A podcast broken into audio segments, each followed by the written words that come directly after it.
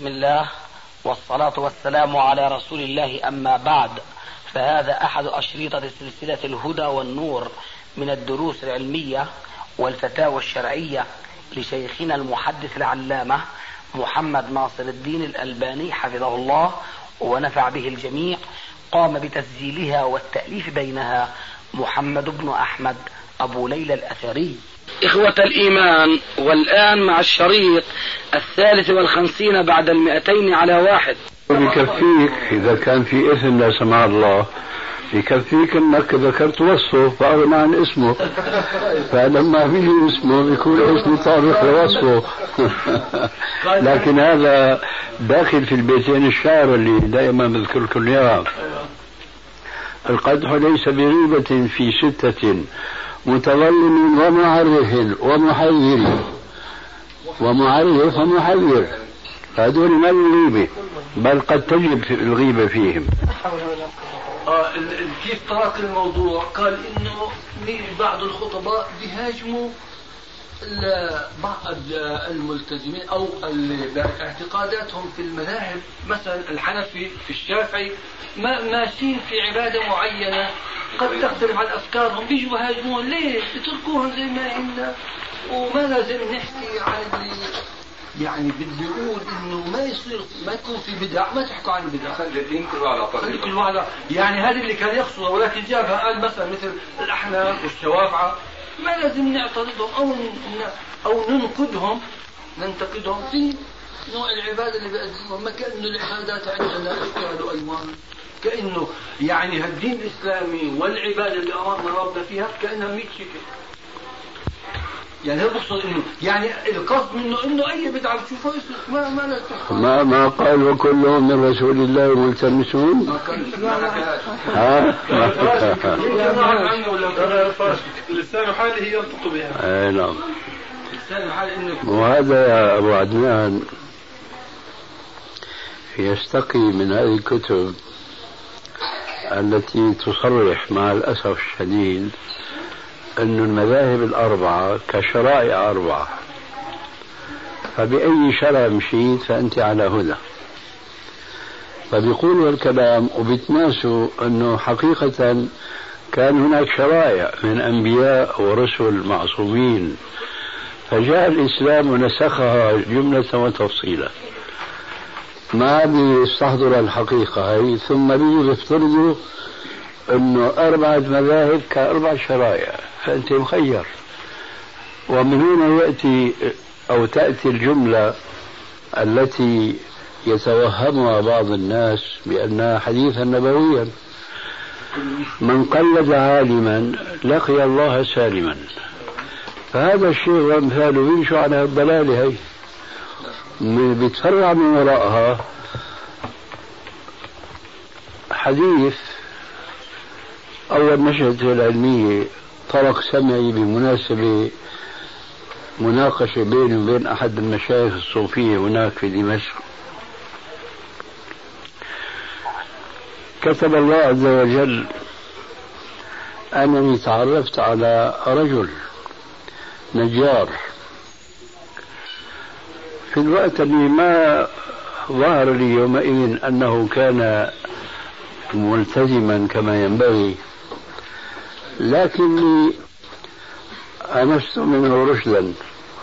واشتدت في الصلة والمودة بيني وبينه. فبدأت آخذ مجالس خاصة في بيته. وإذا بي أفهم أنه هو من جماعة أحد المشايخ الصوفية هناك. من أولئك الذين يقيمون ما يسمون بحفلات الذكر. وهي حفلات الرقص ومع الأسف أنه الحفلة تبع الشيخ كان يحضرها الأنصل الفرنسي يومئذ. هو وبعض نساء أيضا. وعلى القنصل طبعا عمتها هو هو نصراني. طبعا نصراني يعني المهم فجرى بيني وبين صاحبنا هذا ذات يوم بحث حول آلات المعازف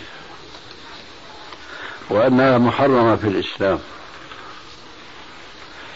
واستطرنا في الحديث لوصلنا إلى المساجد المبنية على القبور.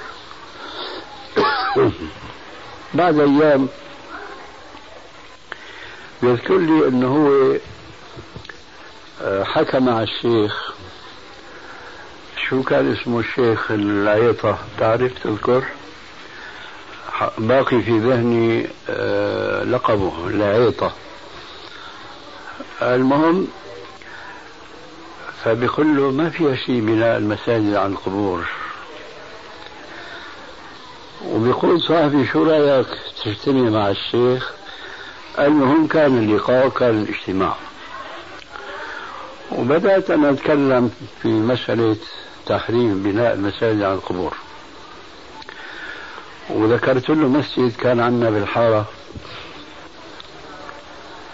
ما وسعه هذا في الحقيقة مما ينبغي أن أذكره عن هذا الإنسان لأنه مات. لأنه قليل ممن يعترف بالصواب. وإن كان هو في الأخير حاد عن الصواب بطريقة ما. فهو ما أنكر وما جادل بالباطل كما تعلم من كتب الغماري. آه فاعترف بهذا بس لكن شو قال لي هون الشاهد. قال لي يا شيخ قال عليه السلام دعوا الناس في غفلاتها. أنا هون شاهد الحديث. دعوا الناس في غفلاتها. هذا منطق الشيخ الذي أنت أشرت إليه. لكن أنا يومئذ شبيب ناشئ في طلب العلم وما كان عندي هالنوعية من الإحاطة بالسنة والأحاديث الصحيحة والضعيفة إلى آخره. أشكل علي هذا الحديث لأني وزنت بالمنطق العلمي دعوا الناس في غفلاتها وين الأمر بالمعروف والنهي عن المنكر وين كيف هذا الحديث بده يكون؟ إما هذا حديث ما له أصل أو له تأويل وتفسير أنا ما بفهمه. خلاصة انتهت الجلسة ورحت على البيت ما استطعت أن أنام إلا بعد أن بحثت عن هذا الحديث ووجدته وأيضا الحديث قد أورده الشيخ إسماعيل العجلوني وغيره في كتاب كشف الخفا. وإذ الحديث متداول على ألسنة بعض الناس باللفظ الذي ذكره الشيخ. دعوا الناس في غفلاتها متداول لكن هذه الكتب وظيفتها تمييز الصحيح من الضعيف مما هو شائع على ألسن الناس. وإذا به يقول الحديث في صحيح مسلم وبلفظ دعوا الناس يرزق الله بعضهم من بعض. ما في لفظة في غفلاتها.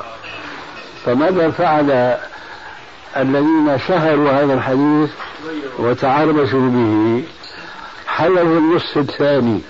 هل هو علاقة الحديث بالبيوع وعدم خروج استقبال الوافدين من البادية؟ أه؟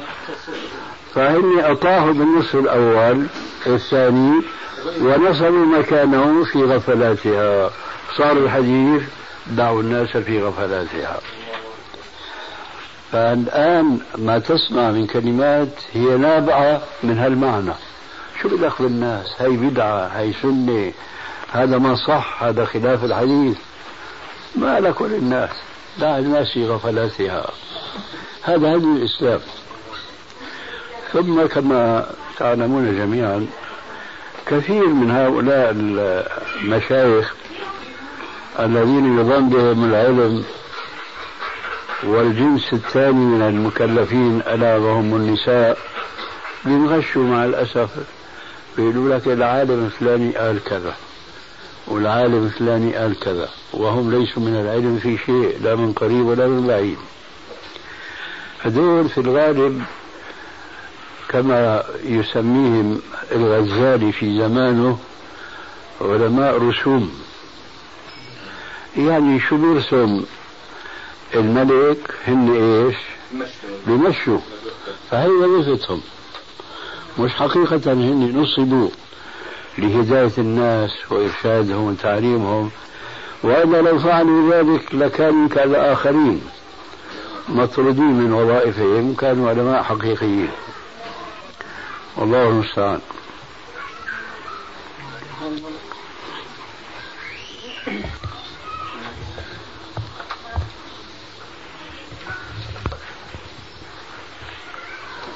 هي التوجيه إلى أهداف يا أبو. هيك مبين قضية زيادة ومغفرته في طرح السلام ومدى صحة الحديث الوارد فيها وبالمقابل الحديث الوارد في العكس يعني في رد السلام. هنا الحديث في إلقاء السلام ما ما في زيادة. يعني إذا ابتدأ الإنسان بإلقاء السلام فينتهي إلى وبركاته. السلام عليكم ورحمة الله وبركاته. والحديث الذي ورد أو بعبارة أدق الذي روي بأنه في الرابعة قال رابعهم السلام عليكم ورحمة الله وبركاته ومغفرته. فهذه رواية ضعيفة. وأما الزيادة في الرد وبركاته فهي ثابتة. إيه في الرد ومغفرته. نعم. ومغفرته في الرد. يعني رجل قال السلام عليكم ورحمة الله وبركاته. فنحن نزيد في الرد ومغفرته. هذا وارد عن الرسول عليه السلام.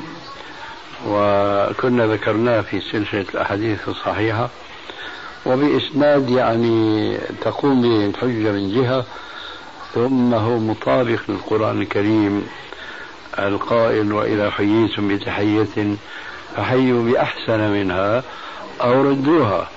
فإذا سلم المسلم وقال السلام عليكم ورحمة الله وبركاته.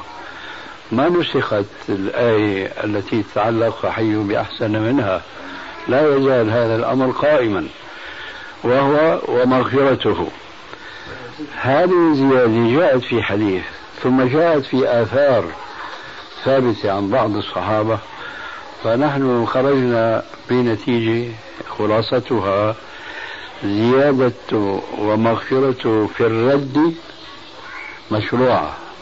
في الابتداء غير مشروعة واضح؟ والله أنا ضلت في بالي من يحيى أي نعم. أنا سمعت اليوم الحمد لله صححت أي نعم. أنا حكيت مع أبو مالك. كانت كنت في السيارة وكنت أكاديمشي لما هو سلم علي. لفت نظره إلى أن هذه القضية تحتاج إلى إعادة نظر. قال نحن منك أخذناها. الرد انقلب عليه الموضوع إيه، تعبيرات الحديث. إيه. لا نسمع منك الرد إحنا بس ما ما نذكر لا انت لبست ولا إحنا. كيف؟ بس سمعنا ردها ومغفرته منا. وأنا صرت فعلا إذا واحد طلع عليه السلام كامل أزيد مغفرته زي ما أشرت إيه ولا ازال افعل ذلك. لكن لا أبتدئ لا أقول. طبعا هذه ما إيه نعم شيخنا لفظ أبي داود في اللي تفضلته انه ضعيف اللي كأنه يقع في ذهن إنه ما في مغفرته رضوانه ولا لا؟ لا في مغفرته مغفرته بالابتداء لكنه لا يصح. أي نعم. أي نعم. طيب أستاذ. كيف واحد دخل علينا وقلنا السلام عليكم. بده يسلم على الجميع. لما يكون يطرح السلام؟ السلام عليكم ورحمة الله وبركاته. فبده يسلم علي وعلى أخي وعليك وعلى الجميع. فشو لفظه يكون؟ بعد ما يسلم السلام عليكم ورحمة الله وبركاته. بده يسلم على كل اللي موجود. بيقول لكل واحد بس مصافحه بس. أبو عم يحكي باللغة الأردنية. يعني يصافح يعني هيك حال إيه. وقت حالنا يعني كل ما نسلم على بعض نقول له السلام عليكم. لا له كيف؟ وين نروح الكتة وين نروح؟ خلص. إذا دخل الداخل يقول السلام عليكم مرة واحدة. ثم إذا أراد الأكمل والأفضل وكان من الميسر أن يصافح الحاضرين فردا فردا فعل ذلك. وإن كان في المجلس جمع كبير جدا وذلك أو هذا هذه المصافحة غير ميسرة فيجلس حيث انتهى به المجلس ويكفيه إلقاؤه السلام. أما كما يفعل بعض الناس السلام عليكم السلام عليكم السلام عليكم. كل واحد من الجالسين بسلفه سلام مع المصافحة. فهذا تكلف بارد ليس له أصل بطبيعة الحال في السنة. يعني هيك سلم بس مرحبا. ما الكلام بعد السلام ما في مانع لكن كلام قبل السلام ما في. لكن البحث الآن الداخل يسلم على الجميع سلاما واحدا. ثم إن تيسر له مصافحتهم فردا فردا فهذا هو الأفضل وإن ما تيسر ما بيكون يعني أثم. وخالف لأن المصافحة هنا ليست بالواجب كما هو شأن السلام. أي نعم.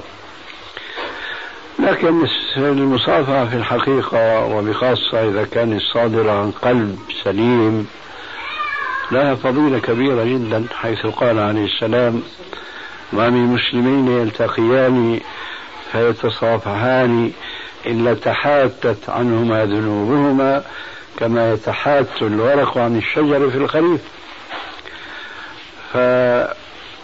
فالإنسان يطمع أن يلاقي مثل هذه المصافحة التي تكون سببا لإسقاط الذنوب بين الحاضرين. إذا ما كانوا كلهم فجلهم إن ما كان جلهم فبعضهم إن كان ما بعضهم فأحدهم على الأقل.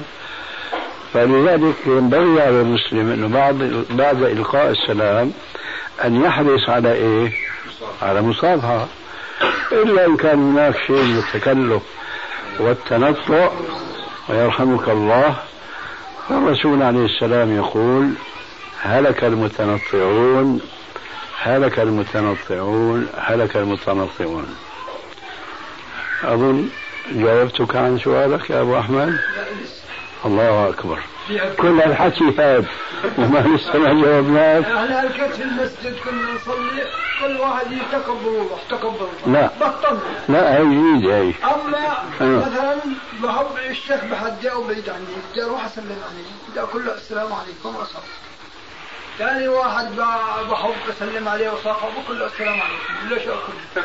ولا إيش حكينا نحن؟ آه. نحن إيش الشيخ حكينا؟ تفضل. هذا دخل وسلم. قال السلام عليكم ورحمة الله وبركاته.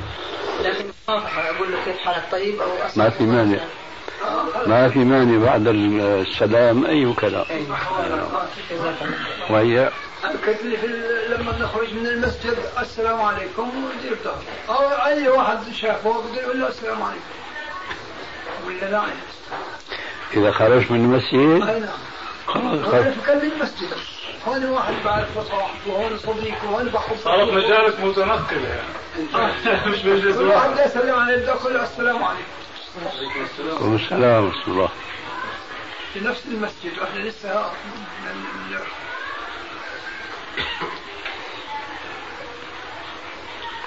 كيف الصورة اللي بنحكيها؟ هي عم تحصل في المساجد مالي أنت طالع من المسجد بقابلك واحد السلام عليكم. طيب. ترد أنت تقابل واحد وأنت خارج في طريقك السلام طيب شو في يعني؟ شو عم يسأل أبوك؟ بيسأل إنه إيش بدنا نحكي له للزلمه شو بدك تحكي له؟ يعني هيك وجه انه يقول له السلام عليكم. شو يعني تساوي هيك؟ تمشي معه على الخرساني؟ يعني هيك؟ عن المجلس. صار كل واحد له مجلس لحاله. طيب شيخنا لتتميم البحث الأول إيه. لتمام الفائدة. أي نعم. في حديث صحيح كان عليه الصلاة والسلام إذا سلم سلم ثلاثا وإذا تكلم تكلم ثلاثا ليفهم عنه. صح. الإمام النووي في الأذكار ينقل عن بعض أهل العلم لعله الماوردي على سنة الذاكرة يقول آه، وتسليمه ثلاثا كان أحيانا ليخص بعض الناس بالسلام. وليس يعني كان دائما يقول هذا وإنما كان اختصاص. مثلا المجلس فيه عشرين سلم ثم بعد الثالث أو الرابع يقول له السلام عليكم وهكذا. فهل هذا التوجيه يعني سليم؟ فإن لم يكن كذلك فما هو الوجه؟ اولا هل هو ذكر مجلسا؟ لا من, طيب. من خلال الشرح يعني هذا. اذا من أين لفظة مجلس نعم. لأن فيها إيهام. نعم. إذا نستعد الآن لفهم ما نقله النووي بالضبط. نعم. الذي فهمته شيئان. الشيء الأول ذكرته آنفا بتحفظ وهو المجلس. الشيء الآخر أنه كان يخص بعضهم بالسلام وليس كلهم. نعم. طيب. آه هذا أولا إذا سلمنا به. ليس له علاقة بموضوعنا السابق إطلاقا. ليس له علاقة بموضوعنا السابق إطلاقا لأنه قضية أنه مع كل مصافحة سلام هذا لا يشهد له إطلاقا. نجي بقى هذا التخصيص نسأل نحن هل هو رأي واجتهاد من الإمام النووي رحمه الله أم أتى عليه بدليل؟ هو الاجتهاد الحديث. إن كان جاء بدليل فنحن تبع للدليل. وإن كان لمجرد الرأي. فأنا بقول ليس من الضروري أن يكون إلقاء الرسول عليه السلام السلام ثلاثا والكلمة ثلاثا من باب التخصيص وإيثار بعضهم على بعض وإنما هو من باب الحاجة. والذي يؤكد كون يكرر الكلمة ثلاثا. فنحن كما قطع هو بأنه ما كان يفعل ذلك دائما نحن نقول كذلك مجمل السنة تدل أنه ما كان يفعل ذلك دائما. نقول وإنما كان يسلم ثلاثا ويعيد الكلمة ثلاثا وقد شرحها في نفس في نفس الحديث لماذا؟ لتفهم عنه فإذا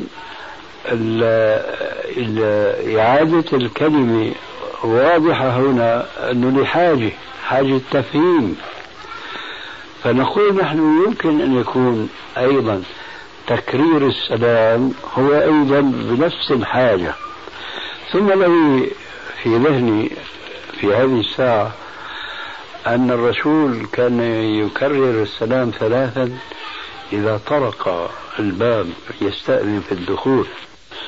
أيضا ليسمع عنه. أما إذا لقي أحد أصحابه أو جماعة من أصحابه فما نقل عنه إطلاقا بل نرى هذا ابتداء لو أن أحدا قاله السلام عليكم السلام عليكم السلام عليكم. لكن من وراء الباب في سبيل الاستئذان يحسن التثليث هنا بالسلام.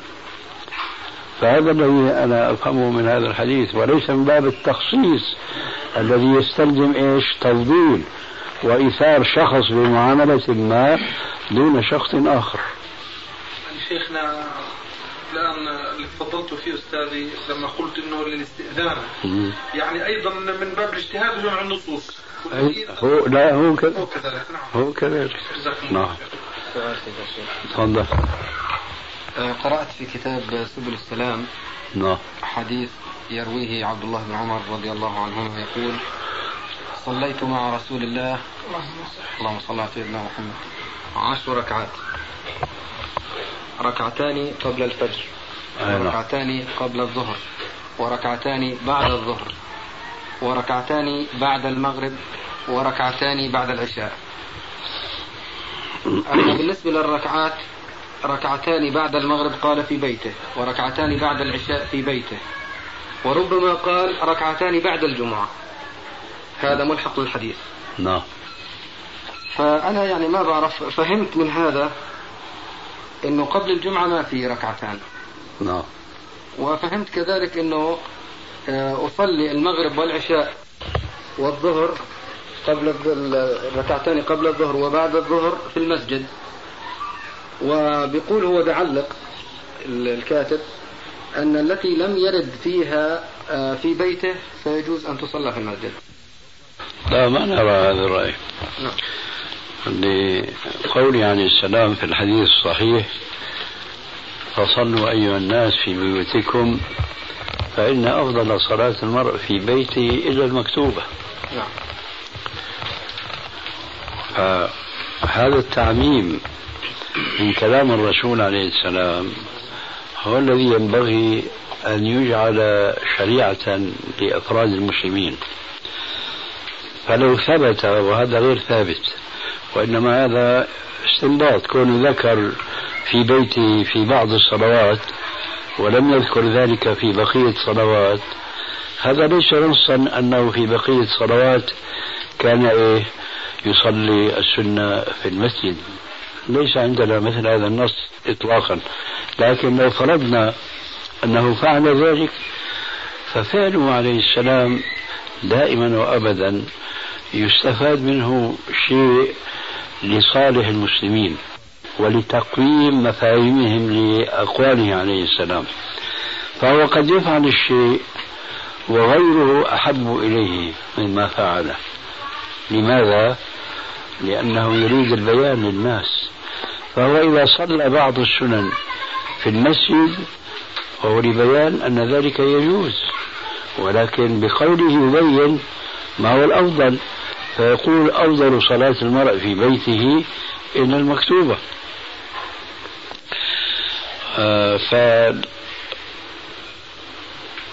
في الحديث حديث ابن عمر أن آه، النبي صلى الله عليه وسلم كان يصلي العشر ركعات ركعتين في الفجر.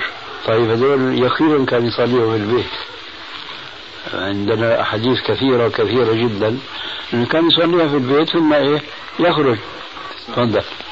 والحديث آخر يعني يتبعه مباشرة عن عائشة رضي الله عنها أنه كان يصلي آه، رغيبة الفجر في البيت. آه، ويعني الكاتب يقول أن عبد الله بن عمر عندما رأى الرسول صلى الله عليه وسلم يصلي الركعتين الفجر في المسجد لم يره يصليها في البيت. وعائشة كانت عنده في البيت فكانت هي تراه يصليها في البيت. فيقول أنه يجوز هذا وهذا. ما اختلفنا بس وين الحديث أن الرسول كان يصلي سنة الفجر في المسجد عن عبد الله بن عمر كيف؟ لا هو ما قال في المسجد هو ما قال في بيته مش ضروري كون آه. ما قال هيك يعني آه طبعا طب ليش أورد هذاك في بيته وهذول ما أوردهم؟ هذا يعني سؤال يرد لكننا بسبب عجزنا عن الجواب القاطع لماذا آه. ما بيترتب عليه خسارة علمية. نعم. لكن النفس تتوق فعلا أنه تعرف لماذا لم يقل. ممكن لسبب أو أكثر من سبب لكن هل نحن إذا الآن لم نعرف جواب مثل هذا السؤال لماذا لم يقل سنة الفجر أو ركعتي الفجر في بيته؟ السلام عليكم. وعليكم السلام. فما عرفنا؟ فنعطل النصوص الأخرى مثل حديث السيدة عائشة. وقوله عليه السلام في الحديث السابق فأفضل صلاة المرء في بيته إلى المكتوبة من عطل هذه النصوص ومنقول آه لا هو لما لم يذكر في سنة الفجر في بيته معناه أنه كان يصليها في مسجده لا. ثم النتيجة التي أنت تنقلها عن ذلك الكاتب وهو أنه فيجوز أن يصليها في البيت ويجوز أن يصليها إيش؟ في المسجد. هذه نتيجة نحن في النتيجة متفقين معه. أي يجوز الأمران لكننا سنسأل السؤال التالي ألا وهو؟ ما هو الأفضل في سنة الفجر مثلا؟ لأنه مدار البحث حولها. ما هو الأفضل أن يصليهما في البيت أم في المسجد؟ حسب الحديث اللي تفضلت فيه في البيت. طيب وحسب ما يقول ذلك الكاتب. هو ما قالش الأفضل. يعني أنا ك معليش نحن اتفقنا معه في الجواز نعم. لكن أريد أن ألفت النظر. ما هي الفائدة من تقدير الكاتب الذي تشير إليه؟ أنه عدم ذكر ابن عمر في سنة الفجر البيت معناه والظهر معناه أنه كان يصلي إيش؟ في المسجد. ما ثمرة هذا.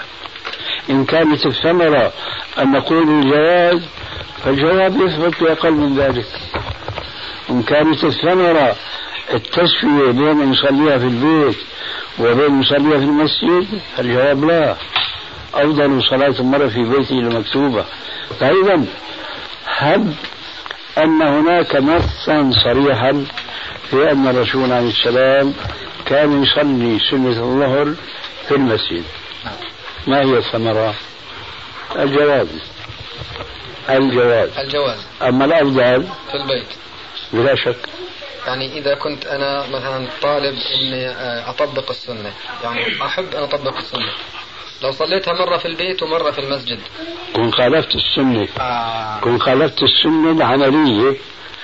وخالفت السنة القولية التي لكن أريد أن ألفت النظر ما هي الفائدة من تقدير الكاتب الذي تشير إليه أنه عدم ذكر ابن عمر في سنة الفجر البيت معناه والظهر معناه أنه كان يصلي إيش؟ في المسجد.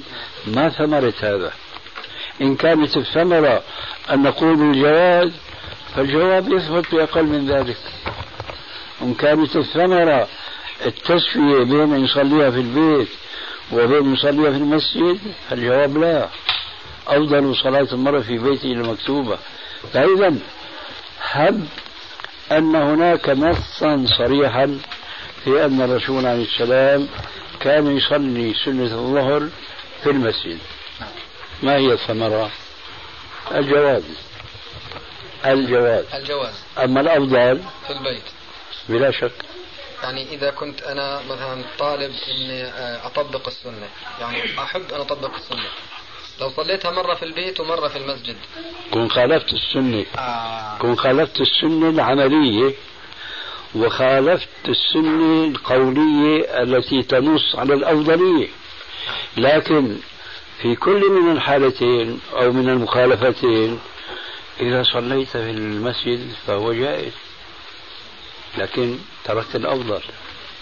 تركت الأفضل. أي الأفضل الذي فعله الرسول والأفضل الذي حض عليه الرسول. إذا الأفضل في البيت. آه بلا شك. إذا كان هناك ضرورة يصلي في المسجد. مو شرط تكون هي ضرورة. ولو لغير ضرورة لحاجة. لحاجة ولكن هذا اللي كنت أقصده يعني. ممكن أنا معليش لأنه لا يخفاك الضرورة غير الحاجة.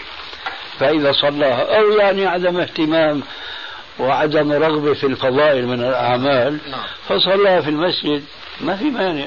لكن يجب أن يكون على بينة أن الأفضل هو كما قال عليه السلام.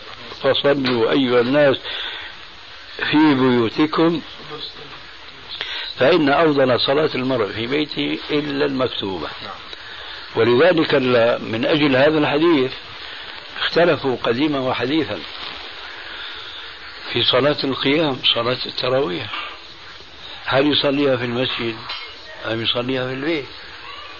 لعله طرق سمعك مثل نعم، هذا نعم، الخلاف. نعم. طيب.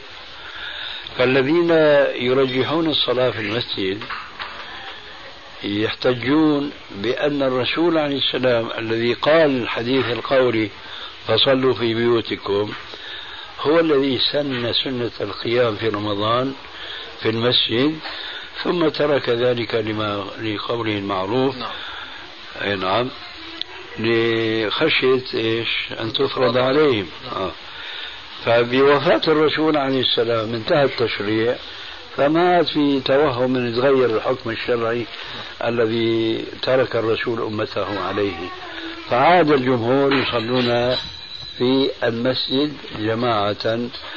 خلاف ما يتبادر من قوله عليه السلام فإن صلاة المرء في بيته إلا مكتوبة. فهنا يقال وهنا بيت القصيد أيضا كما يقال. فهذا الحديث فصلوا أيها الناس في بيوتكم فإن أفضل صلاة المرء في بيته إلا المكتوبة. نقول هذا تعميم إلا إذا وجد عارض. هذا العارض في كثير من الأحيان يكون سببا لتعديل وما أقول تغيير الحكم الشرعي. مثلا معلوم لدى الجميع أن صلاة المرأة في بيتها أفضل لها من الصلاة في المسجد. مع ذلك نحن نشاهد في السنة أن النساء في عهد النبي صلى الله عليه وسلم كن يؤثرن الصلاة في المسجد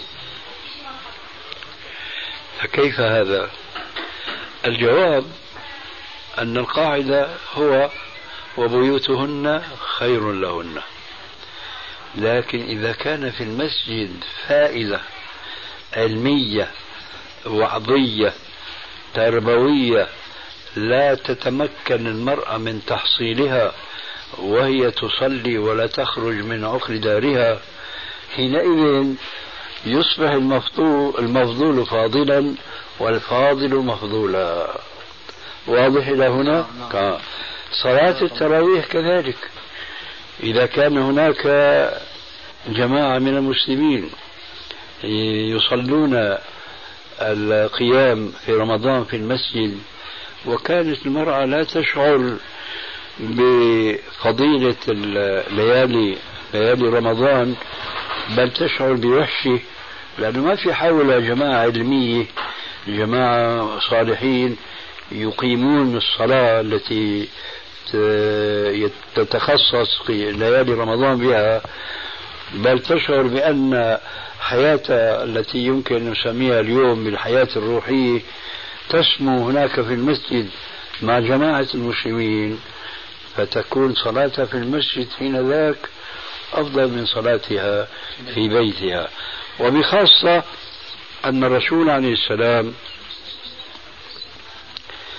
قد كان ذكر حديثا معناه أن من صلى صلاة العشاء مع الجماعة أو مع الإمام ثم قام فصلى مع الإمام وانصرف مع الإمام إذا انصرف الإمام كتب له قيام ليلة. إذا فهنا في فضيلة خاصة خلاصتها صلاة الجماعة في هذه الصلاة التي أحياها الرسول ثلاث ليال. في فضيلة خاصة تساوي قيام الليل.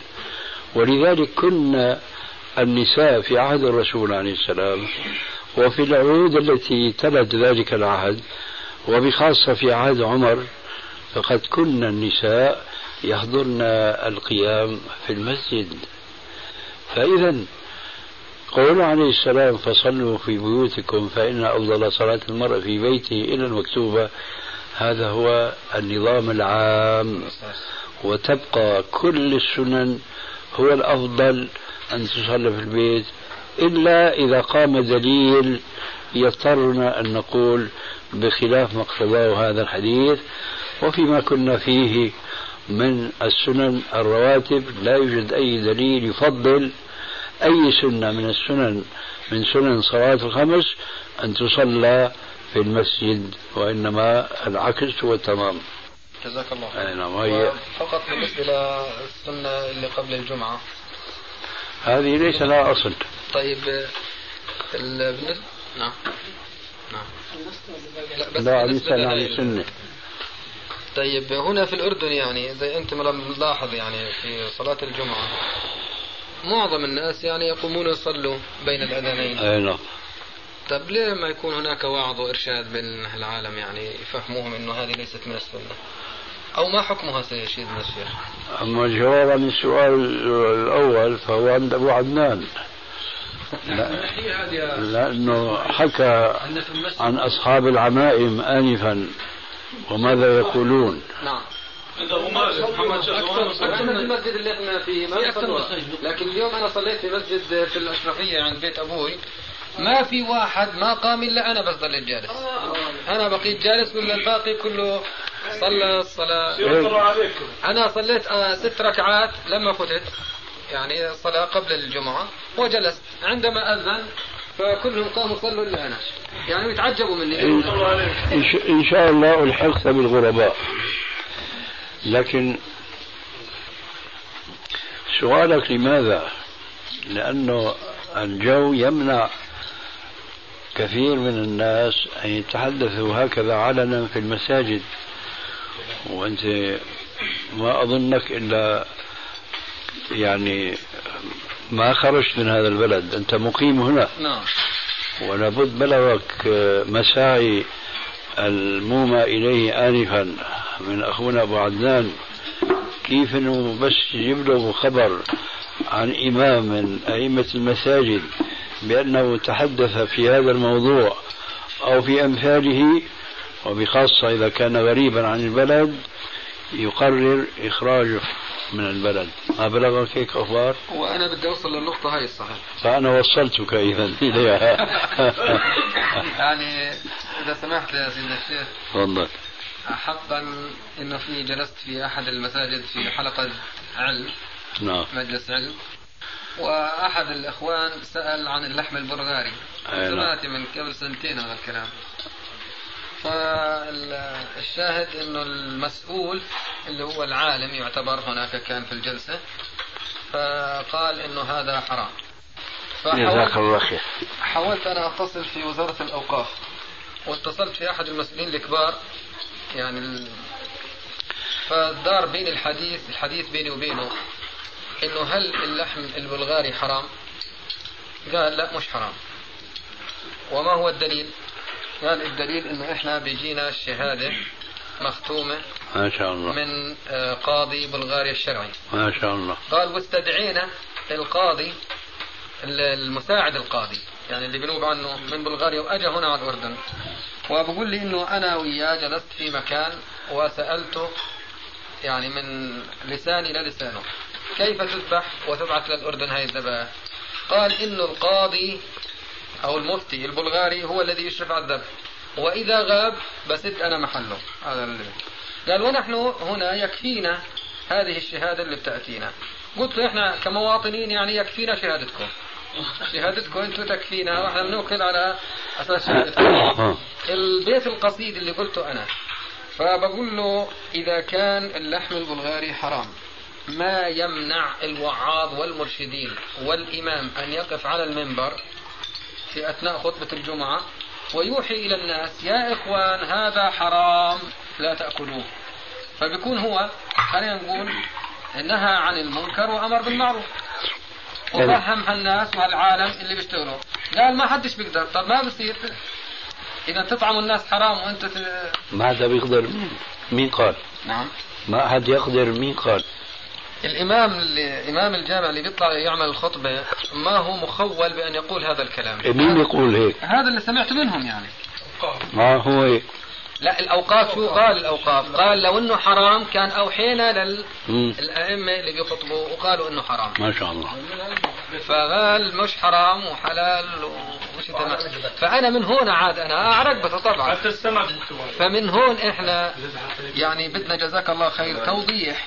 لأنه في الشيخ عبد الله الصديق يمكن سمعت فيه. هنا عمل ندوة في جبل الزهور قبل حوالي أسبوعين أو ثلاثة وحضرتها أنا. آه. فسألوه قال إنه كل اللحوم اللي بتيجي من أوروبا والبلاد الشيوعية كله حرام. قال ما في شيء حلال نهائيا. كتر خيره. قالوا له طعام أهل الكتاب؟ قال هذول الحين يعني ما بيذبحوا على طريقة أهل الكتاب. أنا من يومين سمعت نكتة. الله والله صارت معي بالضبط. إنه اشتريت علبة فول. تفضل. علبة فول. وإذا هي مكتوب مذبوحه على الطريقة الإسلامية. إيه قال يعني هذه لحمه وإذا هي فول ذابحين الفول على الطريقة الإسلامية. والله قال جدا تحت بلغاريا حوالي؟ حوالي ربع. أو نصف مليون تركي اللي طلعوا من بلغاريا هجره هجروهم البلغار من ال- الأتراك المسلمين. تسمعوا طبعا أنتم بالراديو. بيكرهوا الإسلام. كيف يعني ما هو اللي بيحتجوا يعني بيقول إنه هناك ما في آه ناس مسلمين في بلغاريا اللي يذبحوا. يعني ألا يجوز أن يكون المتعهد اللي ما هو المتعهد أردني من هون اللي بيستورد من هناك. انه بيشترط مثلا انه يكون عمال تركيين مسلمين هم اللي يذبحوا مثلا أو شيء. أو أنا يعني يا سيدنا الشيخ كمواطن حريص على تطبيق السنة والشرع الإسلامي. إيه، بيلزمني إني أتحرى في بلغاريا عن هذا اللحم حتى اكله مثلا. أو بيكفيني شهادة أولي الأمر اللي موجودين هون. جزاك الله خير. أولا يا أخي وطعام الذين أوتوا الكتاب حل لكم. تفسيرها نعم. جزاك الله خير. تفسيرها عند علماء التفسير أي ذبائحهم.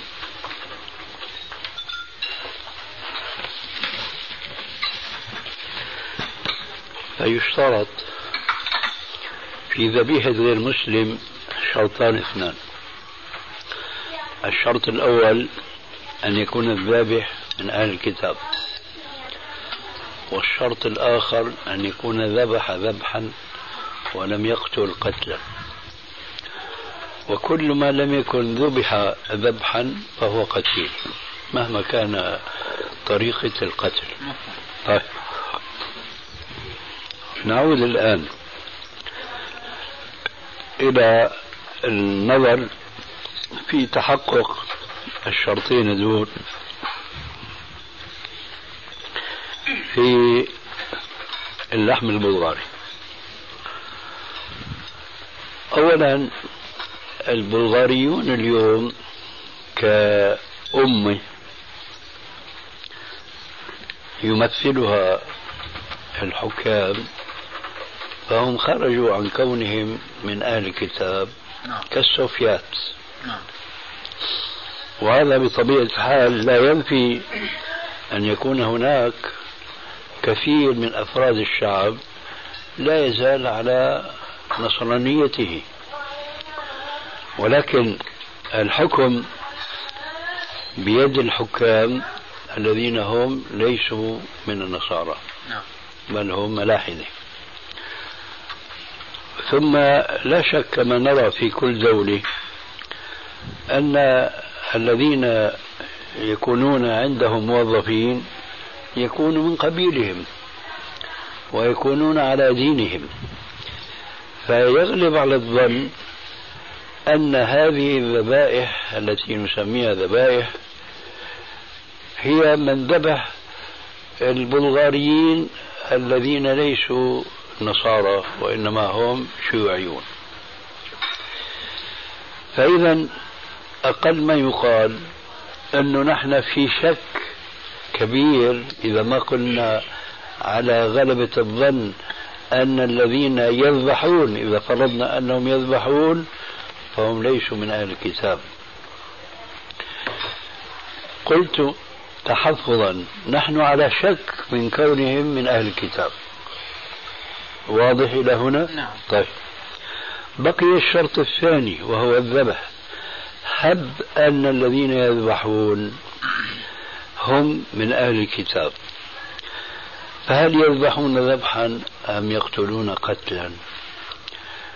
كل الذين يذهبون إلى بلاد الغرب يشهدون ويعرفون بأن الأوروبيين لا يمكن أن يذبحوا ذبحا شرعيا. وذلك لسببين اثنين. الأول أنهم كما قال ربنا عز وجل في القرآن الكريم قاتلوا الذين لا يؤمنون بالله ولا باليوم الآخر ولا يحرمون ما حرم الله ورسوله ولا يدينون دين الحق من الذين أوتوا الكتاب حتى يعطوا الجزية عن يد وهم صاغرون. فهم ما في عندهم شيء اسمه حلال وشيء اسمه حرام. فإذا هم لا يحرمون ولا يحللون. لو كانوا من أهل الكتاب ما في عندهم شيء اسمه حلال شيء اسمه حرام. إذ الأمر كذلك فما يكفي أن يكون المتولي ذبح الذبيحة هو كتابيا بل لابد أن يكون قد ذبحها ذبحا شرعيا. طيب. فقلت الشك يأتي الشك على الأقل يأتي في الشرط الثاني من جهة أن هؤلاء النصارى لا يحرمون ولا يحللون. فإذا ماذا يفعلون؟ يأتون الأمر من أقرب طريق ويدخلون إليه من أقرب باب يكون من صالحهم المادي من صالحهم المادي فنحن نعلم جدا أن الجماعة غلبت عليهم الحياة المادية. والله عز وجل قد دمغهم منذ القديم. حين قال رب العالمين في القرآن الكريم يعلمون ظاهرا من الحياة الدنيا وهم عن الآخرة هم غافلون. آه. فإذا الذبح الشرعي كما نعلم بالتجربة يأخذ وقتا طويلا. هذا الوقت عندهم له ثمنا ثمن غالي جدا. ولذلك فهم يقتلون الحيوان الذي يراد أكله بأقرب طريق وليس بالطريقة الإسلامية لأن هذه تأخذ وقتا بخلاف إيش؟ طريقتهم. قلت الذين يذهبون إلى تلك البلاد يعرفون أن الأوروبيين لا يذبحون وإنما يقتلون قتلا. أنا شخصيا لي تجربة بسيطة. قدر لي أني سافرت إلى بريطانيا وسافرت إلى أسبانيا. في بريطانيا زلنا بعض الإخوان المسلمين من الهنود. كنا التقينا به في بعض العمرات في جدة.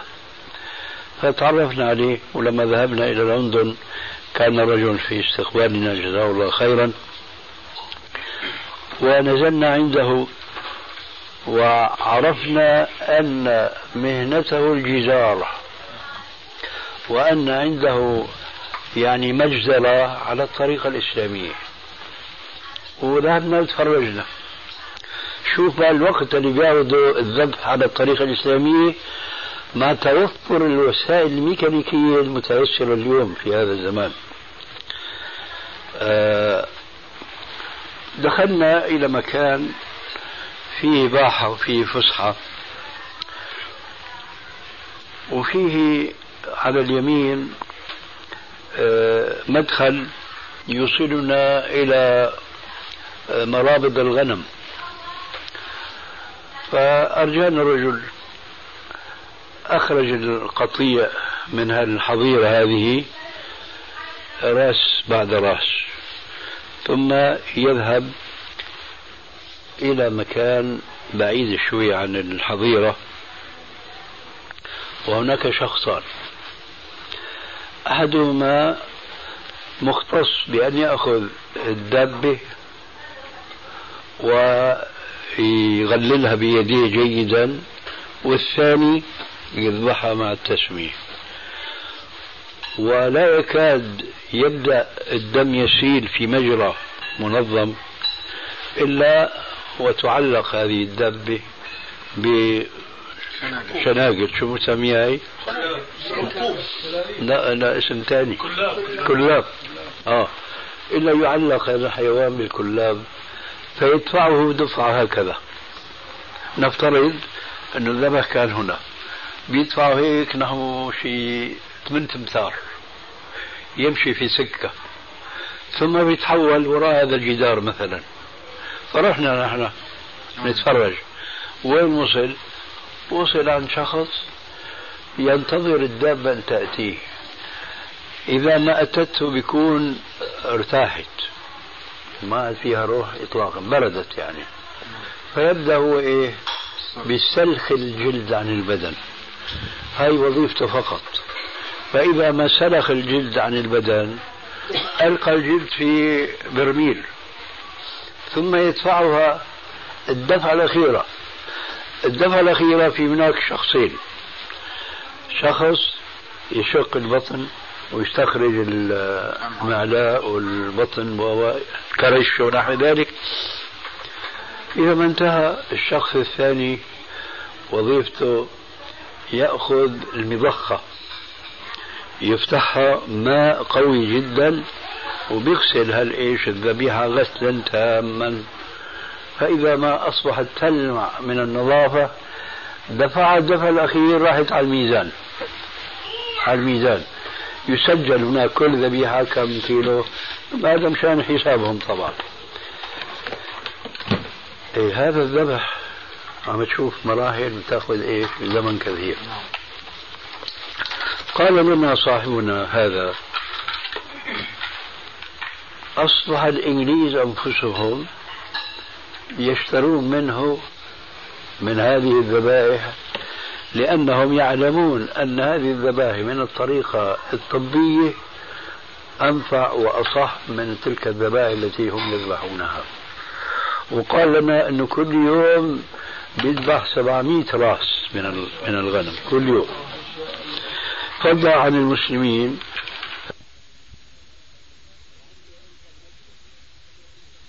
وعنده أيضا مجنة ويذبحها بنفس الطريقة يعني ما حضرت يعني رقم خيالي جدا كل يوم ألوف مؤلفة من الدجاج. هذه التجربة اللي شفناها في بريطانيا ورأينا نفس البريطانيين يقبلون على هذه الذبائح لعلمهم أن ذبائحهم ليست صحية فضلا عن تكون إيش؟ ذبائح شرعية. أما الذي لاحظته في أسبانيا بنفسي دخلنا السوق فوجدنا الصناديق الزجاجية اللي بتكون مبردة ومكيفة وموضوع فيها الدجاج المذبوح. فالدجاج تراه برأسه وليس هناك ذبح. الدجاج موضوع فيه الجام هذا من الزجاج. بيجي الإنسان بيشتري بيشتري دجاجة برأسها وهي غير مذبوحة. إذا هذه خنقوها خنقا كما نسمع يعني. فإذا عرفنا هذه الحقائق بتجارب الناس الكثيرة وتجارب بعض الناس القليلين من أمثالي أقل شيء هذا بيلقي شبهة بيلقي شبهة أنه الذبائح هذه تذبح على الطريقة الإسلامية أن لهم أن يذبحوا على الطريقة الإسلامية وهم لا يحرمون ما حرم الله ورسوله ولا يدينون دين الحق. إذا قلنا والله المصلحة التجارية مو مصلحتهم هذه الطريقة لأنه هذه بتأخذ زمن طويل وطويل جدا. وهن بدهم يلا هاد لأنه هلكتهم إيش؟ المادة والكشف المادي الذي لا يرعون فيه حراما ولا حلالا. ثانيا تجارب أخرى وقعت لكثير من الناس سمعت آنفا أنت ما يضحك ويبكي في آن واحد أنه علبة الفول مكتوب عليها. لكن يمكن سمعت أنت أن الأسماك كانت تذهب إلى السعودية ومكتوب عليها ذبحت على الطريقة الإسلامية يعني أصبحت هذه موضة العصر الحاضر للتغرير بالمسلمين يكتب عن كل شيء على الطريقة الإسلامية من باب إيش؟ الدعاية. نرجع الآن لما يتعلق بنا نحن المسلمين. القصة اللي أنت حكيتها وهذه في الواقع نحن نتخذها من جديد وسيلة لكي لا نطمئن لهذه الذبائح. يقول لك صاحبك الذي تحدثت معه بأنه آه، حكى مع وكيل مين المفتي البلغاري. نائب المفتي نائب المفتي هاي. لا اجى عنده هون على ما معليش. نحن لو كان لنا أن نجتمع مع هذا الإنسان ونسأله ونفهمه الشرع. أنت يا حضرة فلان يا أبو فلان. هذا الوكيل أنت تعرفه من الناحيه الشرعيه يعني لو أراد أن يؤدي شهادة فهل شهادته مقبولة شرعا؟ طبعا الجواب لا لأنه ما بيعرفه يعني مجرد ما اجى من بلاد الكفر وهو يقول إنه مسلم وإنه وكيل المفتي هل هذا معناه أنه صارت شهادته مقبولة؟ يعني هل هو عدل في الشرع الإسلامي ولا يمكن يكون مثل هذا تبع المفتي الروس شو اسمه؟ مفتي الروس سوفيات. بلف هيك نعم. جابوه بقى في التلفزيون. هذول يا أخي المفتين اللي موجودين خاصة في دول الغرب. نحن كنا مع الأسف بعض المفتين مع الأسف بعض المفتين في بعض البلاد الإسلامية وضعوا لكي تسليك الأمور باسم الشرع. فهناك من باب أولى أن يكون هؤلاء مشان يوقعوا على بياض إنه هذا ما بيخالف الشريعة الإسلامية. يا مسلمون في بلادنا يعني لا تثوروا لا تتحركوا. هاي شهادة المفتي وهي شهادة وكيل المفتي أو نائبه أو إلى آخره. فنحن ما يجوز إسلاميا مجرد ما يجينا واحد يقول أولا أنا وكيل المفتي وفعلا لو فرضنا أنه عندنا إثباتات كتلك الإثباتات التي تجري عادة بين الدول لإثبات أنه فلان سفير من قبل أمريكا فلان سفير من روسيا فلان سفير من فرنسا إلى آخره. بلا شك هذه الإثباتات لا تثبت بسهولة. لو فرضنا في عندنا مثل هذه الإثباتات يأتي السؤال الأخير.